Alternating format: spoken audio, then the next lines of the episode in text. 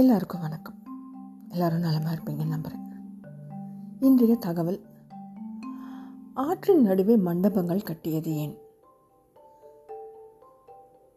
வைகை ஆறு தாமிரபரணி ஆறு காவிரி ஆறுன்னு நம்ம நாட்டில் நிறைய ஆறுகள் இருக்கு இல்லைங்க.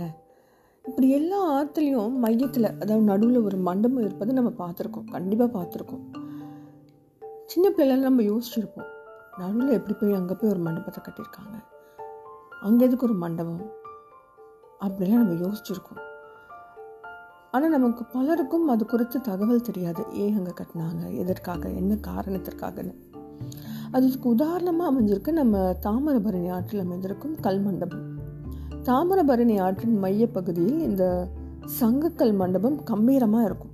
கண்டிப்பாக நம்ம நிறைய பேர் நம்ம பார்க்காம இருந்திருக்க முடியாது. மூணு பக்கமும் திறந்த வழியில் தண்ணீர் வரும் எதிர் திசையில் மட்டும் கல் வைத்து அடைக்கப்பட்டு இருக்கும். அதன் உச்சியில் கோபுரம் போன்ற அமைப்பில் சங்கு போல் தோற்றம் அளிக்கும்.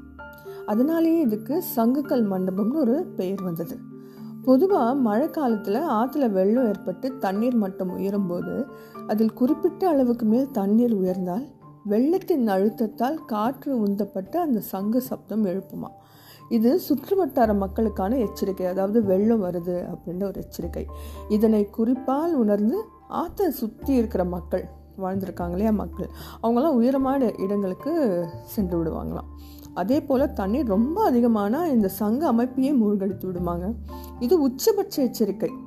அதன் பின்னர் தண்ணீர் கொஞ்சம் கொஞ்சமாக வடிந்து வடிந்த பிறகு மீண்டும் அந்த சப்தம் கேட்குமா அந்த சப்தம் தண்ணீர் குறைய குறைய குறையும். ஆனால் இன்றைக்கெல்லாம் இந்த சங்கக்கல் மண்டபங்கள் பல கவனிப்பும் பராமரிப்பும் இல்லாமல் வெறும் காட்சி பொருளாக கிடக்குது. இதன் பலன் இன்றைய தலைமுறைக்கு தெரியவே இல்லைங்க. சந்தி கண்டிப்பாக எனக்கு இது படிக்கிற வரைக்கும் எனக்குமே இது தெரியாது. ஆயிரம் சொன்னாலும் நம்மளோட தமிழின் பாரம்பரியத்தை தாமிரபரணி ஆற்றின் குறுக்கே இருக்கும் இந்த மண்டபங்கள் உணர்த்தி கொண்டு தான் இருக்கின்றன. இது போல் நிறைய மண்டபங்கள் இருக்குது நிறைய விஷயங்கள் இருக்குது நான் கண்டிப்பாக எப்போல்லாம் நான் இந்த விஷயங்கள் படிக்கிறேனோ அப்போல்லாம் நான் உங்களோட இதை ஷேர் பண்ணுறேன் நீங்களும் உங்களுக்கு தெரிஞ்சவங்க கிட்ட ஷேர் பண்ணலாம்.